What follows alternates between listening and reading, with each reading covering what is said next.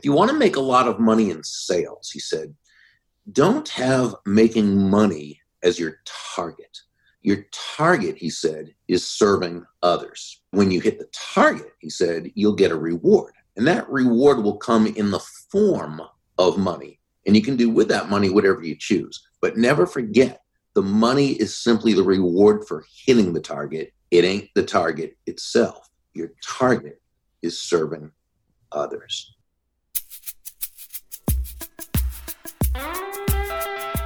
Welcome to Conversations with Connors, a NetworkWise podcast, and I'm your host, Adam Connors.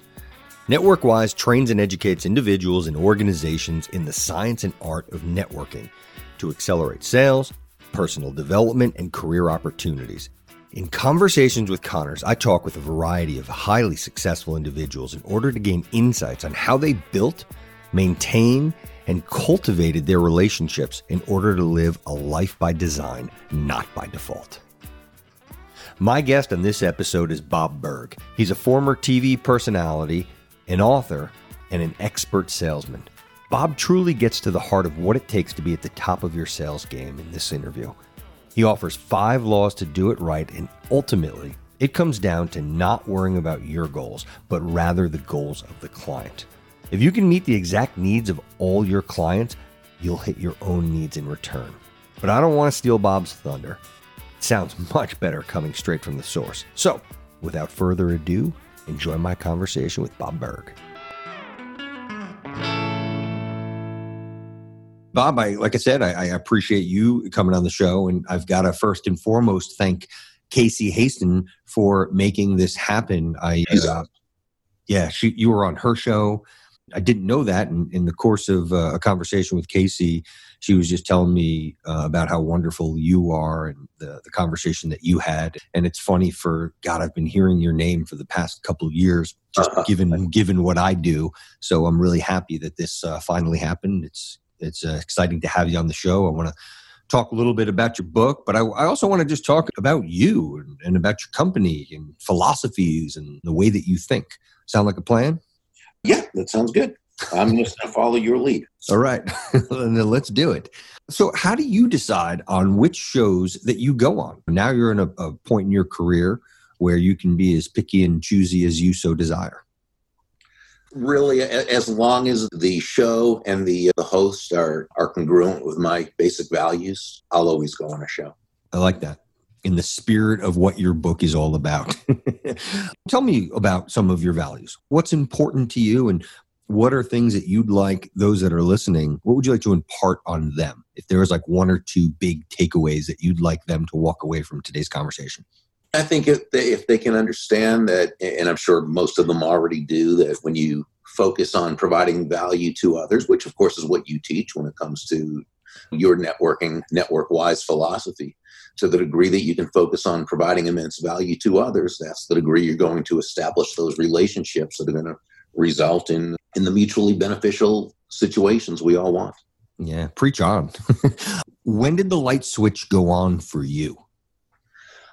I think there were two in a sense. There there was a light switch moment, definitely. I was fortunately and, and, blessed to be brought up by two parents who were just very giving people and people who set for me what character is about and what and how you want to treat other people i think when it came to sales it was a couple of years after i began selling professionally i was doing well i had learned sales and uh, studied sales and again had some success with it but nowhere near where I should have been. And I was, at the time, I had just recently begun selling for a, another company, a, a high end product. And I was in a slump. I was really in a, a sales slump. And it was, it was, you know, very uncomfortable as a sales slump will be.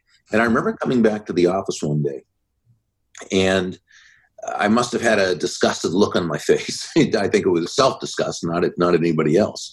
And there was a, a, gentleman there, and he was not in the sales department. I think he was an engineer, if I remember. I really didn't know him at all. He was an older guy who didn't say much. He was a quiet guy, but he was one of those people who, whenever he did say something, it was typically quite profound, right? And I, I think he saw me as sort of uh, Joe in The Go Giver, oh, right? So I was going to ask you if that's what you know that person who that young and upcoming, aggressive, ambitious salesperson who had a lot to offer, had potential, but whose focus was really in the wrong place. So when he said to me, Burg, he was a he was a last name kind of guy. When he said, Burg, can I give you some advice? I said, Yeah, absolutely, uh, please do. And he said, if you want to make a lot of money in sales, he said, don't have making money as your target. Your target, he said, is serving others. When you hit the target, he said, you'll get a reward. And that reward will come in the form of money. And you can do with that money whatever you choose. But never forget, the money is simply the reward for hitting the target. It ain't the target itself. Your target is serving others. And that is really where it hit me, Adam, because mm-hmm. that's when I came to realize that great salesmanship is never about the salesperson. Great salesmanship is never about the product or service, as important as, as those are, of course. Great salesmanship is always about the other person. It's about the value you add to the life of another person. It's how their life is made better somehow, some way just by being connected with you. And I think once we understand that and we approach sales that way, much like we would approach networking, mm-hmm. I think then we're really nine steps ahead of the game in a 10 step game. And once I realized that, it really turned things around. That's an awesome quote. Nine steps ahead. And the you've got some great quotes, by the way. I've picked up on that. There was one I think you said, I don't remember if you said it or if it was you wrote it or something about that money is an echo oh. Of value. It's the thunder to values lightning. And, and that's actually John David Mann, who's my co-author in the series and really the lead writer and storyteller. He's, I'm a how-to author. He's a great storyteller, but he has such a way with words and he came up with that money is an echo of value. It's the thunder to value lightning and to, to values lightning. He said what do you think of that? I said yeah yeah i really like it yeah. Yeah let's go with that. Yeah that's key. We'll, we'll run with it yeah. Those kind of things like he doesn't realize the brilliance he comes up with but he like does it all the time yeah. Yeah that's a golden nugget I definitely like that. So I got to give him credit then when I use that quote and someone tries. Uh, so he'll get the footnote, not you, or or do we share? Yeah, say Bergenman or Mannenberg or, or Joe Blifstick doesn't really matter as long as it gets out there. As long as we get the message out there. I agree with what you're saying, and I would even question that it's for sales, that it's just relationships in general. Why do you think most people aren't doing this? I think it's the way we're we're brought up to see the world most people's idea of business is what they see on TV and the movies. And typically, it's not a pretty picture the way people are portrayed. Randy Gage, who's a, a great speaker and writer and leader on, on abundance and prosperity, he does this fantastic vignette about how if you ever watch a movie, a, a major selling movie, there are generally two people who are portrayed, two different types. There are the good people who are typically portrayed as being poor but happy right mm-hmm. and they're but they're always being stepped on stepped over stepped around taken advantage of pushed around by who the wealthy the rich people the evil rich people who are mm-hmm. mean and nasty and cowardly and have no soul and he, he does this brilliant vignette about where he goes through some of the movies and, and goes through those scenes. But really, it is how when I was growing up uh, on, on TV, with the show was Dallas and J.R. Ewing was the prototypical evil capitalist who took advantage of everyone. And this, unfortunately, and if you, I was going to say read the papers, I'm not sure how many people even do that anymore, but if you read or watch or listen to the news, how, however you do, and you listen to conversation that's really in vogue that if you're the, the, wealthy people had to have done it in some nefarious way by taking advantage of others and uh, yeah, and it's a big world. There's, of course, lots of people and people do bad things. But by and large, especially to the degree that you operate within a free market, meaning no one's forced to buy from you, and I guarantee that you and me and everyone listening to this, I guarantee that's exactly how we operate. No one's forced to buy from any of us. The only way you can make a lot of money is to provide immense value to the lives of many people. There's no yeah. other way to do it uh, remember, people aren't going to buy from you because you have a quota to meet. They're not going to buy from you because you need the money or even because you're a really nice guy or gal. They're going to buy from you only because they believe they'll be better off by doing so than by not doing so. And Adam, that's the only reason they should buy from you or from me or from anyone else. So what that means is the entrepreneur, the salesperson, they must place their focus on that other person. Yeah. Um, yeah, that, that's the key. Yeah, I, I, agree. And you just reminded me of another quote. I don't know if it's yours, but it's uh, you get paid for your value, not for your time. And yeah, I think Jim Rohn may have said that, that. Jim Rohn, that could be. He's got some good yeah. stuff out there. Oh, he had some amazing work that he did. Oh. Yeah. Yeah. So speaking of, you've already named a couple people that sounds like you and I are reading a lot of the same books. Who are some of the other people that you're reading, following, getting some of your knowledge from? It's been a certainly an ongoing process over the last 40 years. I'm 62, and I guess actually, yeah, about 40 years. and so it started out with Zig Ziglar and Tom mm-hmm. Hopkins, and then Brian Tracy, and of course, I, I read many of the same books I'm sure you have, beginning with How to Win Friends and Influence People and Think and Grow mm-hmm. Rich and Psycho Cybernetics. And, I'm not familiar with the psycho. Can you say oh, that one more time? I'm writing it down. Yeah, Psycho Cybernetics was a book that uh, was published in 1960. It was by a, a guy by the name of Dr. Maxwell Maltz. And he was actually a plastic surgeon. His work ended up being an understanding really the way the mind thinks, the way we see the world, I guess you could say. Yeah. And it was about our belief systems, uh, our subjective truths, the way we understand the world to be, and how many people keep themselves from success in certain areas because it doesn't match their view of the world. And it's only by changing that part of our thinking that we can actually change the results. So it was really one of the most brilliant books I ever read. It's not a difficult read. A psychocybernetic sounds, but it's, yeah. it's mind and burnetics, I guess, or ernetics is machine. So mind machine. That the mind is a machine and how we program it is, or how it gets programmed before we're before we're able to have anything to do with it, is what gives us our belief system about the world. But we also have the choice to reprogram it to match what we really want. First of all, great uh, way to articulate that book. I could have read it like just yesterday and probably not been able to give a, as much of a download as you just did. So kudos on that. Something that's also I, I find interesting. I'm sure this will resonate with you. You're dating people that go back a while and all the stuff that people are talking about today, a lot of the same principles are it's just all the same. It doesn't change much. No, I think the principles stay the same. And whether you're reading the the Stoics from a couple thousand years ago uh, to reading something like Peace, Power, and Plenty by Orison Swett Marden in 1900, or Benjamin Franklin's The Autobiography written around 1750. Or what you really find is that the principles hold true. They never change. It was the same when John and I came out with The Go Giver. The book fortunately took off very quickly. And so a lot of um, media, when they would interview me and ask, So, what is it about this book you guys wrote that what is it about these principles that are so new? And I said, absolutely nothing. you know, they're not new at all. We may given them names, the names of the five laws, and, and we ex- expressed it through a story, but there's certainly nothing new in the principles at all. So, based on that, are, are, are you burnt out at all about talking about the book, or you want to talk about it a little bit? Uh, no, I never mind talking about the okay. book. All right, good. But you know, we have four books in the Go Giver series. Three of them are parables. So the Go Giver, and then the, mm-hmm. the Go Giver leader, and then the last one was the Go Giver influencer. Those are all parables. The second one, though, Go Givers Sell More, is the only one that's not a parable. That's more of a, a practical application to some of the principles in the original book.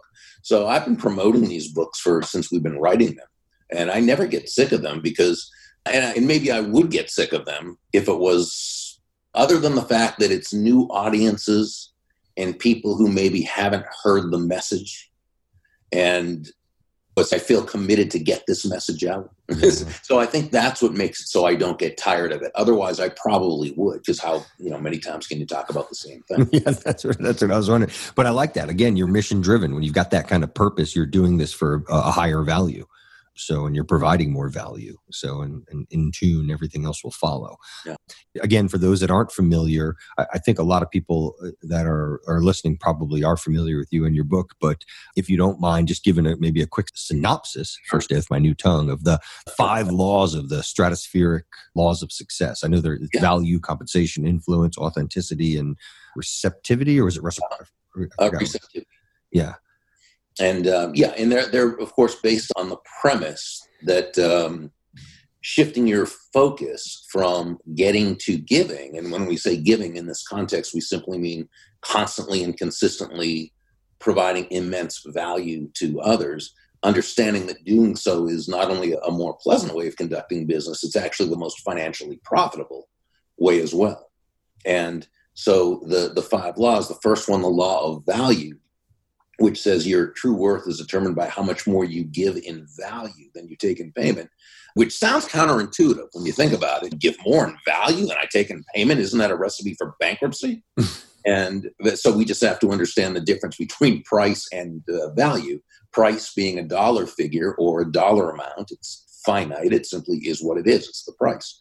Value, on the other hand, is the relative worth or desirability of a thing, of something to the end user or beholder. In other words, what is it about this thing, this product, service, concept, idea, what have you, that brings so much worth or value to another human being that they will willingly exchange their money for it? Again, a free market, they'll willingly exchange their money for this value and feel great about it while you make a very healthy profit. And this could be something as simple as an accountant who charges you $1,000 to do your taxes, and $1,000 is her fee, her price. But she saves you $5,000, saves you countless hours of time, and provides you with the security and peace of mind of knowing it was done correctly. So she gave you over $5,000 value in exchange for a $1,000 fee or price. She gave you more in value than she took in payment. You feel great about it, but she also made a very healthy profit because to her it was worth releasing out her time and expertise in order for that thousand dollars. So both parties came away a winner. Yeah. So that's the uh, the law of value. The law of compensation takes it a step further and says your income is determined by how many people you serve and how well you serve them. So where law number one says to give more in value than you take in payment, law number two tells us that the more people whose lives you touch with the exceptional value you provide, the more money with which you'll be rewarded, which obviously just makes sense. Uh, law number three, the law of influence, says your influence is determined by how abundantly you place other people's interests first. Again, counterintuitive. So it's important that it's understood that when we say place other people's interests first, we don't mean that you should be anyone's doormat or a martyr or self sacrificial in any way. It's simply understanding as Joe the protege in the story learned from several of the mentors the golden rule of business, of sales, and for you know 40 years I've been saying of networking is that all things being equal, people will do business with and refer business to those mm-hmm. people they know and trust. And there's simply, and of course, this year, an expert on this topic, there's no faster, more powerful, or more effective way to elicit those feelings in others than by genuinely moving from an I focus or me focus to a focus on them. Yeah. Law number four is the law of authenticity, which says the most valuable gift you have to offer is yourself. Deborah Davenport, in this part of the story, she shares a very important message she learned, and that is that all the skills in the world, the sales skills, technical skills, people skills, as important as they are, and they are very important, they're also all for naught unless if you don't come at it from your true authentic core. But when you do, when you show up authentically and when you show up as yourself, day after day, week after week, month after month, people feel very comfortable with you. They feel good about you. They feel safe with you because they know who they're getting. This is when they begin to know you and like you and love you and trust you and want to be in a relationship with you and want to refer you to others. And law number five, the law of receptivity, says that the key to effective giving is to stay open to receiving. Mm. So it's yeah, it's breathing out, but also understanding that we breathe in.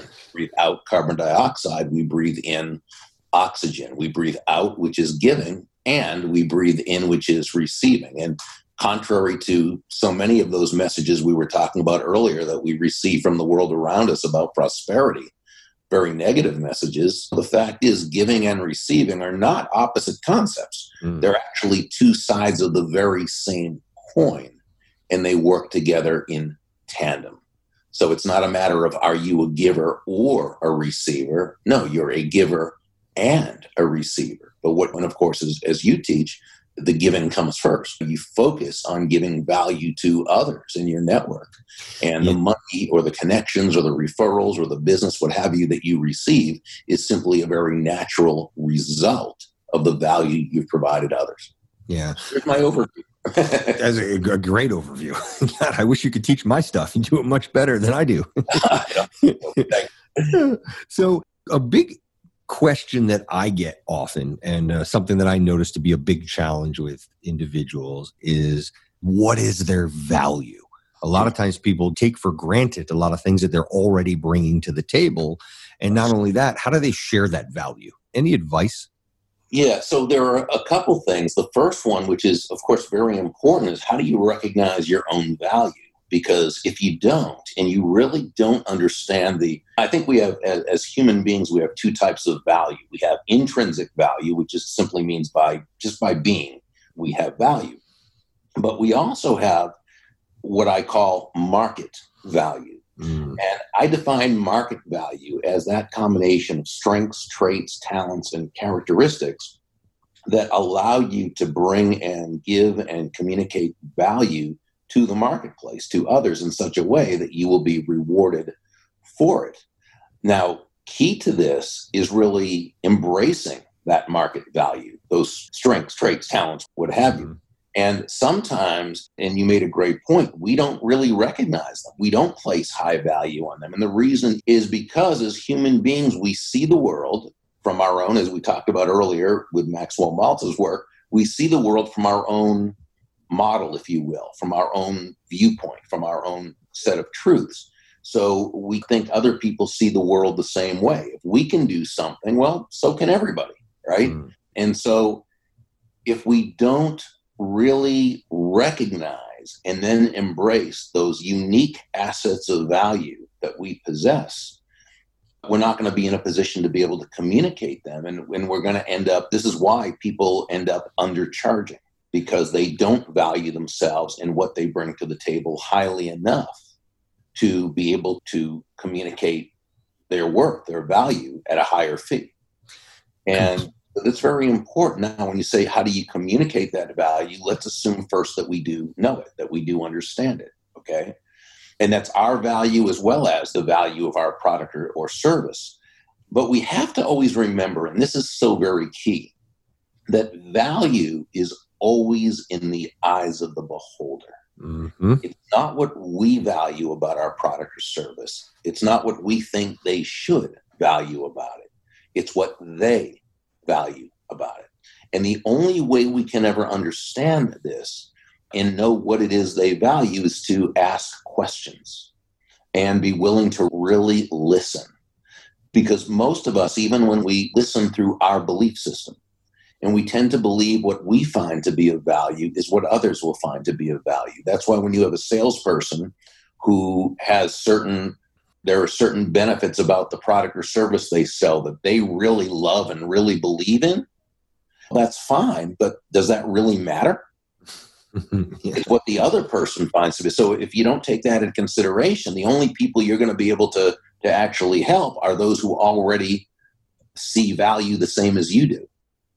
Yeah. Okay. So we've got to be able to, I mean, really, when you think about it, what is sales? By definition, sales is simply discovering key discovering mm-hmm. what the other person wants, needs, or desires and helping them to get it. But how can we know unless we ask questions and then really listen through their ears? Yeah. So this isn't, maybe this is a little off topic of your book and what you teach, but you seem to, again, being a connoisseur and having so much success in the sales capacity, some of the biggest questions, or I should say, some of the biggest challenges that the people that I've trained come across. They say is even just getting somebody obviously you're not meeting anybody these days but getting somebody on the phone to then to be able to share whatever value it is or to be able to offer some of those other five stratospheric laws. Any ideas or suggestions on how they can get that initial engagement? That's the the prospecting process itself. Depending upon how you work and, and what you sell you might have to make contact first through the phone. Yeah. And when you do that these days it's just it's what Art Sobczak, uh, which is spelled s-o-b-c-z-a-k but it's pronounced subject. He does has a website businessbyphone.com and he has a, a book out called smart calling and he says it's the difference between cold calling and smart calling. Because if you're just cold calling and you know nothing about who you're calling, it's very hard to get someone to, first of all, to even get on the phone. But even when you do, it's difficult for them to be interested when you don't know enough to be on the phone with them. Smart calling is discovering what you need to know about your market first and about the people and, companies and businesses that you call so that when you do get on the phone, you're able to present in such a way that you're able to elicit their understanding that you have something potentially to offer them. I'm a, a, big believer in Art's work. He's just amazing. My, my suggestion is for everyone to go to businessbyphone.com, subscribe to his email newsletter. This guy is so brilliant. What's and his last name? His last name is pronounced Subcheck, but it's actually spelled S O B C Z A K. Yeah, I just and wrote that down. He's really, to me, my go to person in terms of doing business by phone. And he's great at helping get people on the phone. But, you know, again, these days you, you make certainly a lot more calls to get the same amount of people. Now, when you can do it through referral, which is something you and I both, uh, you know, yep. both talk about, obviously referral based prospects are easier to set the mm-hmm. appointment with, right? You're going in on borrowed uh, influence with the referral based prospects price is less of an issue because again there's that credibility you already have. With referral based prospects it's easier to complete the transaction or close the sale based on borrowed trust or really vicarious experience. And then you, people who you meet through referral tend to be a lot more willing to provide referrals to you because they're already of the mindset that's how you do business since they met you so to me, it's always an advantage when you are working a, a referral based network. But you know, there's also those times we, we still have to get out there and prospect, whether it's person to person, over the internet, on uh, via phone. But to me, there's still really no better tool than the telephone to uh, be able to, in the, the quickest amount of time and effort, to be able to make those initial contacts. I Completely agree the quote you get someone to ring your horn the sound carries twice as far. You ever hear that one? Mm, mm, mm. what a great quote. I love that. I love that. So who are the types of people that you like to stay in touch with and what do you do to maintain those relationships? I think it depends what you're looking to accomplish with doing that. I have a complete follow-up system uh, I call it follow up and follow through because you're really following through all the way to the know, like, and trust relationship has been developed, which takes different amounts of time with different people. Sometimes it's very quick, and sometimes it takes a while, and and so forth. But I think anytime you meet someone new and follow up with a a handwritten, personalized thank you note. Oh, that puts you, again, so way ahead of everyone else who, who doesn't think to do that anymore. And even before the rise of the internet, very few people, relatively speaking, did that. And it was always a very powerful tool. An actual handwritten, personalized note to say, Thank you. It was a pleasure meeting you. And if you met them somewhere, let's say at an event somewhere, and you've asked them questions about themselves and about their business. And to me, the one key question to ask when you meet someone new is how can I know if someone I'm speaking with is a good prospective customer for you? And I call it the one key question that sort of sets you apart from everyone else. You could set it up by saying, David or Mary, I, I always enjoy connecting good people with other good people. How can I know if someone I'm speaking with is a good potential client for you? And of course, people love to answer that question and, and they know you are looking out for them and that your focus is on giving value to them. But when you write that follow up thank you note, Mm-hmm. It might be, you know, dear Dave or hi Mary or hi Steve or uh, however the relationship's been established. Thank you. It was a pleasure meeting you at last night's event or whatever it was. Best wishes for continued success in your work. If I can ever refer business your way, I certainly will. Best regards, and then sign your name. I'm with you on that. Let me ask you this. What about on LinkedIn? Do you have any uh, l- rules on LinkedIn for accepting the invitations or just in general? I generally accept any invitation, but what I do, because I find most of them don't write a, an introductory note, which they should when they do that, right? But most people don't. But I still, when I accept it, I typically write something back that says, Hi, uh, Suzanne, thank you for connecting with me. Very appreciated. Best regards, Bob. And you'd be amazed how many times I get notes back saying, Wow, you're the first person I ever connected with that actually sent me a note back, or, you know, what have you. Again, it's showing that those little things that we do really make a big difference. And one reason is because very few other people do them. But if you're going to connect with somebody on and, and send a connection to someone on LinkedIn, I think it's a good idea to know a little bit about them first so that you can say, again, whether it's, Hi, Joanne, I would love to connect with you. Hey, I noticed that you blah, blah, blah, blah, blah. Sounds fascinating. Best regards, so forth. I just that little note to show that you took some time and effort and that it was more personal than just click on button that says connect. I completely agree with you. I call it separating yourself from the sea of mediocrity. I love that. Exactly. Yeah. And and I'm I'm so with you in terms of the handwritten note, the personalization on the LinkedIn. I even take it a step further when people that have reached out to me. I actually prior to launching my most recent business. I actually, if, if it wasn't a personalized invitation, I didn't even accept. Now I've loosened up a little bit just because I'm trying to reach a greater audience. Sure. But I turn it around and I, I don't know what it is off the top of my head. I've got one that I save in my drafts. When someone reaches out to me, I say, hey, many thanks for reaching out to me. I use LinkedIn as a business tool. And feel free if there's anything that I can ever do for you that's uh, no longer than the five minute favor. I'm happy to oblige. I would just appreciate the same reciprocity. And if that's something that you are not able to oblige to, I'm not offended if you want to disconnect and something to that effect. But that's what I do. And it's very interesting. Some of the responses that I get, or sometimes when they don't at all, which is almost to me almost more interesting because it means they're just catching numbers. So let me ask you something. Who is someone that I can introduce you to that would be a good contact that if I met that I know that I should point him in, in your direction?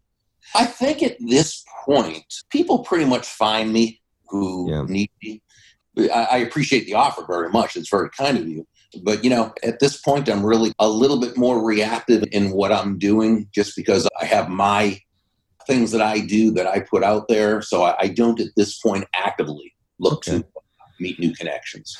Ten years ago, I would have jumped at that because I was in building, you know, mode in that regard. yeah, gotcha. Something that that I focus on with people, and I'd love to get your perspective, is when making an introduction. So I'm a big fan of the, of the double opt-in, meaning, so say you did take me up on that type of person. Hey, if there was X, Y, Z, I don't know, someone else that had another podcast or something, right. maybe you were looking to get out there.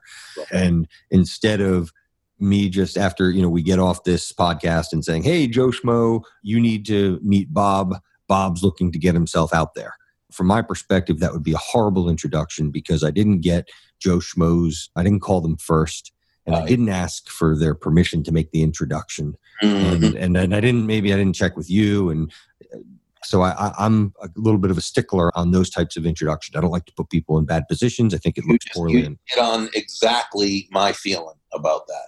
And I know it's well intended when exactly. people do that, but I can't tell you how many really nice, polite, tactful notes I've had to write to people asking them to please not do that. And that if they want to introduce me to someone, to please, and it's usually someone's wanting to, to introduce, someone's asked either, can you introduce me to Bob? Or they just take it upon themselves that we'd be a good, and they'll write and include me. And what that does is it puts me on the spot. Yeah that now I've got to, and typically the person wants to speak with me on the phone or wants to. Now, again, one person wouldn't be a big deal. Picture this happening all the time, though. So when I write the note back, I always say, listen, I know you did that out of total kindness and great intent, and I so appreciate you thinking of me. Please know, though, that what I'd love you to do, if you don't mind in the future, you can always suggest someone to me, but please write to me first so I can let you know if it's something that I'm interested in pursuing. This way, I won't have to unnecessarily hurt someone's feelings by not agreeing to connect with them for whatever reason that they they want. Yeah. And people, people have written me back and said, "Yeah, I absolutely get it," and, and so forth. So I think once people know, but I agree with you completely. You never want to put someone on the spot and put them in an uncomfortable situation unnecessarily. Yeah, and it's such a shame because, like you said, the intent is so oh, positive. Oh, yes, it's totally pure intent. you know, so I know we're running tight on time. I've got the some of the feedback that I get on my shows. There's a, a section where I ask people random questions, and and these are you and I have just been talking, but these are ones that I just have randomly written out. So if it's okay with you, I'd love for you to pick a number between 17 and let's say 59 between 17 and 15, uh, 50. 50. Any significance to the number 50 before I ask you the question? No. All right. I think I know the answer to this one, so but let's give it a shot. What's the most important thing that I or anyone else should know about you? The most important thing anyone should know about me. Gosh, I can't think of anything that's that important that anybody really they should know to read your book. you know, I'll tell you that. um, I, I, I had my uh, that book I thought was so powerful that I had my kids who are one's turning twelve, the other one's turning fourteen. I, I had them listen to it. I think that it's you know, so important. compliment that we can ever receive when a parent tells us that they have uh, had their kids read the book. That I think that means more. I think, as John has said the same thing. I think that means more to us than when we hear about a, a corporation putting it through their entire company. We love that too. Don't get me wrong. But parents say that they gave the book to their kids to read. There's something about that that's just fantastic. You've put a gift out to the world. My wife and I were talking. I feel like if th- this should be implemented within the school system, I feel like this is more. I'd rather my kids reading this kind of stuff than knowing how to do a formula. Not that the for not learning the formula isn't important, but I think it's these kinds of foundational learning that will set them up for success in life much better than a, a specific skill set. I appreciate that. We actually have a teacher's guide that a friend of ours by the name of uh, Randy Stelter, who's a longtime educator at Wheeler High, he actually wrote this, and John and I then uh, put a, a, a, our well, I guess we could say edit more than anything else because Randy did such an amazing job in writing it. But yeah, even at our site at burg.com, we have an area where if they look under books, they'll see teacher's guide. And he put this together because so many teachers were starting to actually teach the book in their classes that he put together this teacher's guide for them to sort of a curriculum, if you will. That makes me happy to hear. I uh, I really like that. Let me ask you. So, two quick questions. Oh, before, about the most important thing about me that you oh, that yeah. want to know. I don't know, but one of those things, those facts about Bob Burg that people don't think of, because I can't really imagine anyone thinking of me when I'm not there. But uh, that, uh, that, I'm very actually introverted, not extroverted. Uh, people assume I am, but no, I'm actually very introverted. And uh, that's yeah. I don't know if that's important for anyone to know about me, but that's a, a, fact about me. So you know what? That's so interesting. And and I have another show called Who's Who in HR where I just focus on the uh, the HR executive committee, and that's the first question I ask. And I ask everybody that same question. So it's really interesting uh-huh. that that came out. Is there any questions that I didn't ask you? That I uh, no, you said you had two questions left. I think. Oh, I got a ton of questions. That's why I, those would be they. okay. Uh, you were great. You asked all, all perfect questions. Good stuff. You know what? It's really it's more just a just a thank you just again for being on this planet and sharing this message i love i know some of them are parables but they're just so real and they're so applicable and as i was hearing or reading the, the book it was just thinking of circumstances that i've had and it just each and every one of those whether it's the value, the compensation, the influence, the authenticity, the receptivity, it just made me reflect on things that I've experienced and really reinforced what you talked about. So I wanted to thank you. And I really, I, I hold you high in high regards. I know there's Tony Robbins has a quote, the secret to living is giving. Bob Proctor, who I'm sure he had, a, he's got a really good quote on on uh, giving, which is escaping me right now. But you know, it's nice to be considered with these kinds of people. So I really just want to thank you for carving out some time to make thank today you. happen, sharing your story, sharing your advice, and discussing your book in detail. I'm honored to be on your show, and, and I just really appreciate it, and I appreciate your kind words. All right. Make it a great day. Thanks for listening to Conversations with Connors, a NetworkWise podcast. If you or someone you know is looking for a career change, building a business, seeking to expand sales, or is just generally interested in improving your overall health and happiness, then head on over to networkwise.com to gain access to a plethora of resources to help you build your networking skills and community. Those who are ambitious will network, the ones who succeed will network wise.